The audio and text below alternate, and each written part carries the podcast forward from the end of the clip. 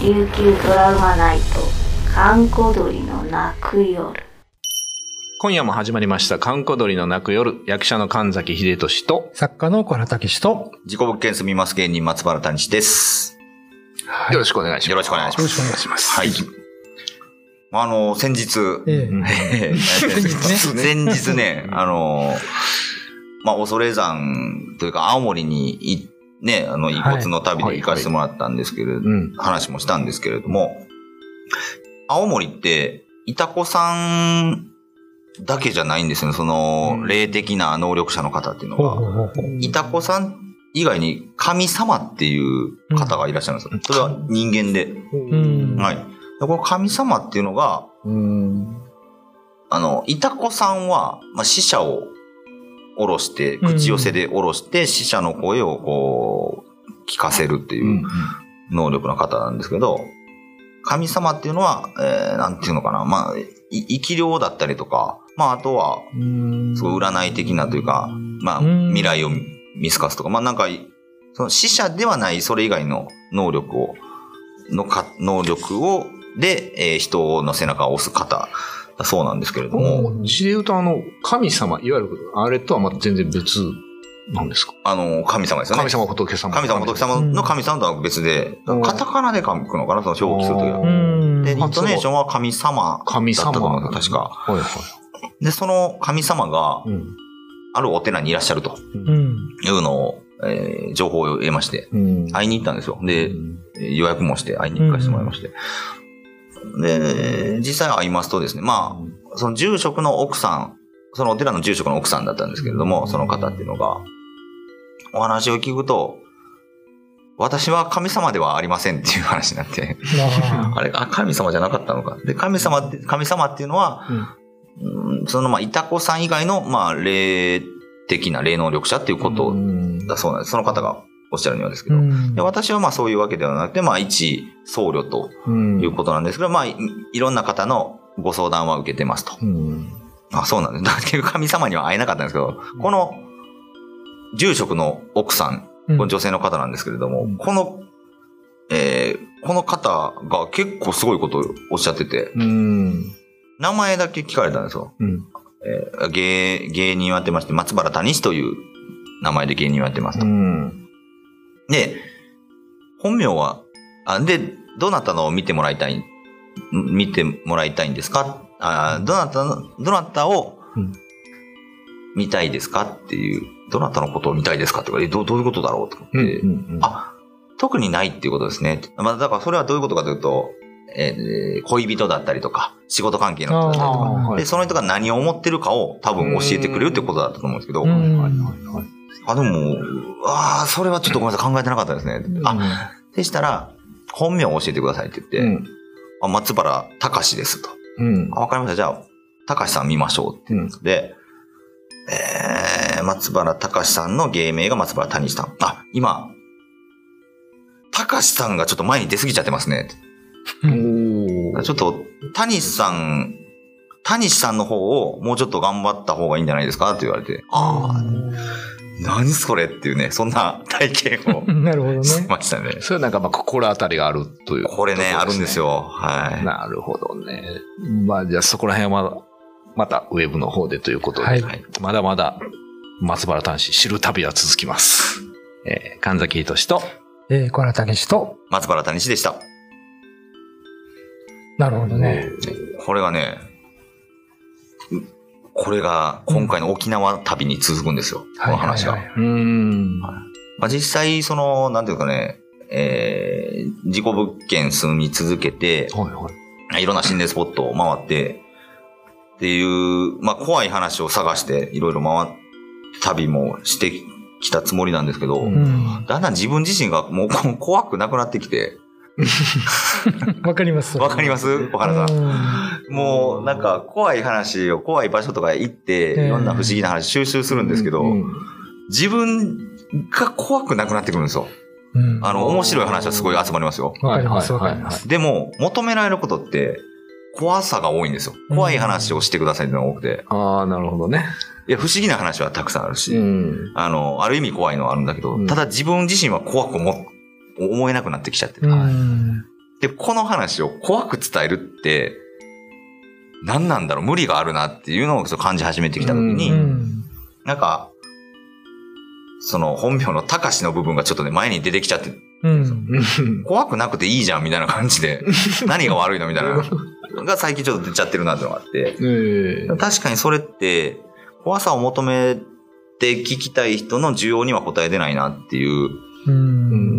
あの、のは、うすうす感じてたんですけど、だからその辺のバランスをなんか、見たら、えーあその辺のバランス、ちょっと若干悩んでたところをついてきたから、たうん、タニシを前に出しましょう。うん高橋じゃなくて。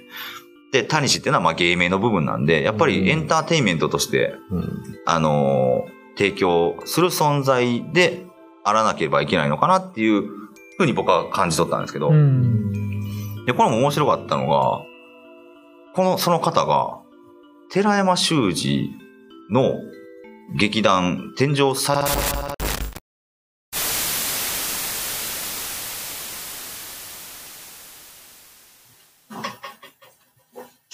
はい。ということで、ちょっとね、ブツって感じで中断してたと思うんですけど、はい、ちょっちょっとといろいろあってね、はい。止まってしまいカました。メラが止まっちゃったんですけれども、はいちょっとこのタイミングとかが、はい。あのーすごすぎて、それについての説明は、ちょっと、まだ次回、次回ですか？次回の冒頭に説明させてもらいたいなと思うんで、そうはい、はい。一旦話の続きをさせてもらっていいですか、はいどうぞはい。あのーそのお寺の住職の奥さんが、寺山修司さんの。天井桟敷の、まあ、メンバーというか関係者であったと。それがすごいね。うんはいうんまあそこで一回止まったと思うんですけど。で、これが、えーあ、そうなんだって思って、位牌堂、お寺の位牌堂まで連れて行ってもらって、うんで、そういう寺山修司の、あの、うん公演、天井桟敷の公演ポスターだったりとか、いろんな、なんか、ね、資料とかいろんなものが、やっぱ、残されてるんですね。で、それ見せてもらって、あ、そうか、これ、僕実は寺山修司記念館っていうのが、うんえー青森県の三沢っていうところにあって、うん。そこも時間があればちょっと寄ってみたいななんて思ってたんですけど、うん。あの、神、神様を、に会いに行こうとしてたどり着いて神様じゃなかったけど、それが寺山修司さんとの関係してる方で、寺山修司っていうこの、何ですかね、うんものがすごい、なんかあるぞって思って、うんうんうん。これは絶対に行かないといけないと思ったんです。こうん。の青森にいてる間に。で、次の日ですかね、寺山修司店に行って、うん。で、実際に寺山修司さんがどういうことをしてきたかっていうのを、うん。あのー見たときに、あ、そうか、この作品として、この人は世に残しているんだという。うん。はい。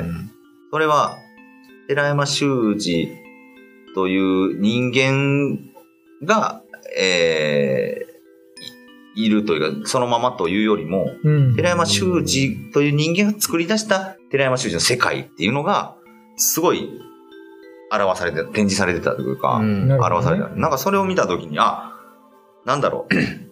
この松原谷氏と松原隆の違いって何なんだろうっていうのが、松原谷氏っていう部分を、なんかこう作品じゃないですけど、うん。うーん、いみ、見てもらうためのものにししないといけないんだなっていうのをなんか気づいたんですよね。うん。はいはい。だから今、高志が強すぎてるから谷氏も頑張れみたいな、なるほどね。そんなことなのかなっていう話、ことを自分の中で腑に落ちたんですうよ。ん。はい。で、今週、今週というか、うんで、この、今回、はい。沖縄に、はい。あの、数日間滞在させてもらったんですけれども、小原さんに、えー、まあ、先日、その東北、青森に行った時に、いた子さんにお会いしましたと。うん。で、神様っていう人も今会おうと思ったけど、それは会えなかったんですけど、まあ、こういうなんか、しこういう特殊な能力を持っている人の、まあ沖縄で言えば、うん。ユタさんになるわけじゃないですか。うんこのユタさんについて僕もうちょっと、なんか、知りたいなっていうのがあったので、うんなんか、小原さんのお知り合いのユタさんと会わせてもらえないですかっていう相談をしたら、うんが、いいですよっていうことで紹介してもらったんです。それが、まあ、この収録してる前日なんですけど、そうですね。止まってないですよね。止まってない さっきなんか止まったね、ここさっきはこの辺で止まったことに気づいたんですけど、いこ今回はいける。いける、いける。話ですでね。これがすごかったのがう、ん。だって、実際お会いした、この、はいまあ、元ユタさんになるんですけど、うんこの方が、うんあのーまあ、僕がその、青森で体験したことな事情なんて全く絶対わからないはずじゃないですか。ううん。で、僕を、と、まあ、いろいろお話しさせてもらった流れで、うん。僕、どうですかっていう感じで、うんあの、聞かせてもらったところ、うんえっとね、松原隆という本名の部分と、松原谷氏という芸名の部分があって、今、多分、もっと谷氏の方を 頑張らないといけない。いや、ちょっと待って。これ同じこと言うてるぞと思う。って。うんん。それにビビったんですよね。ああ。はい。よっぽど高志が強いんしてたから。高橋が強いって話ですよね。そこを変えましょうっていう。だから、高橋が強いっていうことを、うんなんか、自分では、あの、気づかされたっていう部分はあるんですけど、うん。その、青森で気づかされたことを、お沖縄で再確認させられるっていうことがまたこれすごいなっていう。なるほどね。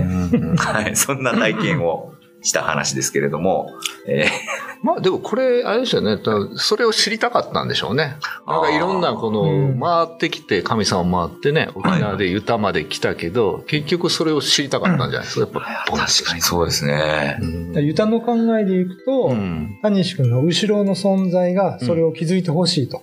だから、いたこさんにも言ったし、はユタさんにも言ったとあなるほど。いうことですよね。なるほどね。うん。なるほどな。じゃあもう、あの、気づくまでひたすら言われ続けますよいやこれそういうもんなんですかね。そんな気もしてきました。頑張れ、頑張れって話ですね。えだからその時ね、あの、まあ、谷志君入れて3名はい、スタッフもいたんですけど、さスタッフのね、こともいろいろね、ーいやもうこれがすごすぎて。うんあんまり詳しく言えないですけど、個人情報 なるほどね。はい。それもあっての、うんあの映像止まったのがもうすごいっていうのを、どういうことかまたちょっと次週、次週、次回、冒頭で説明させてもらえたらなと思います。そのハプニングに関しては、またはい来週はい。ですね。はい。はい。えーいろいろと起こる観光鳥ですけども、えーお相手は神崎秀俊と、小原武史と、松原大西でした。